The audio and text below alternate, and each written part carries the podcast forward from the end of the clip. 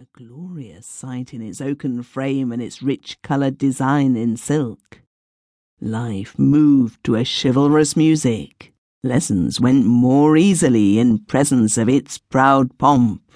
'Twas like marching to a band instead of painfully plodding, and the desire to keep it became a passion to the winners. The little girls strained every nerve never to be late or absent.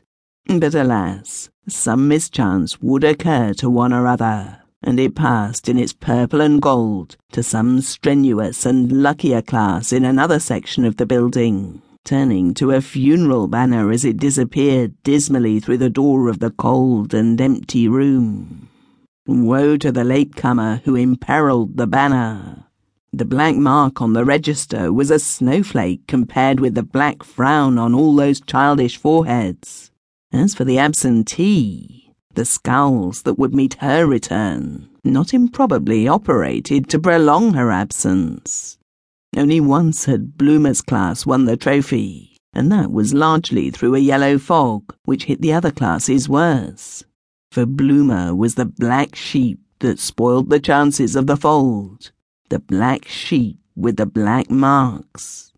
Perhaps those great rings round her eyes were the black marks incarnate, so morbidly did the poor child grieve over her sins of omission. Yet those sins of omission were virtues of commission elsewhere. For if Bloomah's desk was vacant, it was only because Bloomah was slaving at something that her mother considered more important. The Beckenstein family first, the workshop second, and school nowhere, Bloomah might have retorted to her mother. At home, she was the girl of all work. In the living rooms, she did cooking and washing and sweeping. In the shop above, whenever a hand fell sick or work fell heavy, she was utilized to make buttonholes, school hours or no school hours. Bloomah was likewise the errand girl of the establishment and the portress of goods to and from S. Cohen's Emporium in Holloway, and the watchdog when Mrs. Beckenstein went shopping or pleasuring.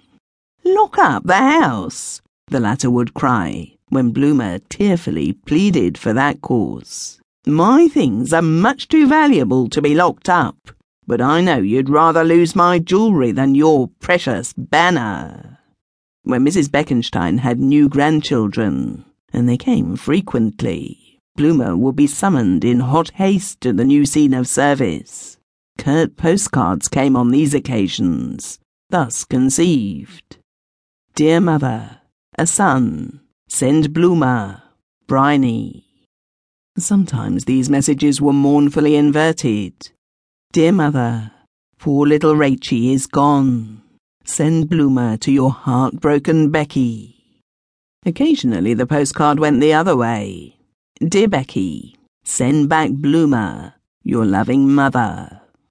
The care of her elder brother Daniel was also part of Bloomah's burden, and in the evening she had to keep an eye on his street sports and comrades for since he had shocked his parents by dumping down a new pair of boots on the table, he could not be trusted without supervision.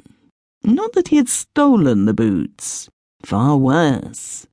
Beguiled by a card cunningly printed in Hebrew, he had attended the evening classes of the Meshumadim, those converted Jews who try to bribe their brethren from the faith and who are the bugbear and execration of the ghetto.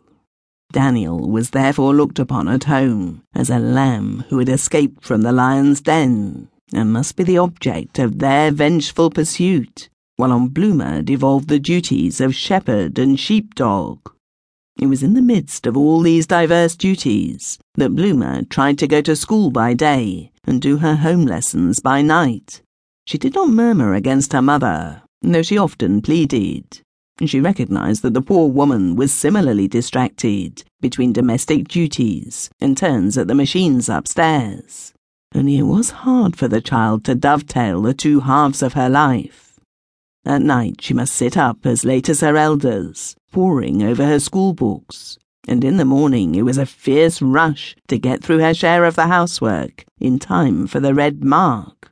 In Mrs. Beckenstein's language, don't eat, don't sleep, boil nor bake, stew nor roast.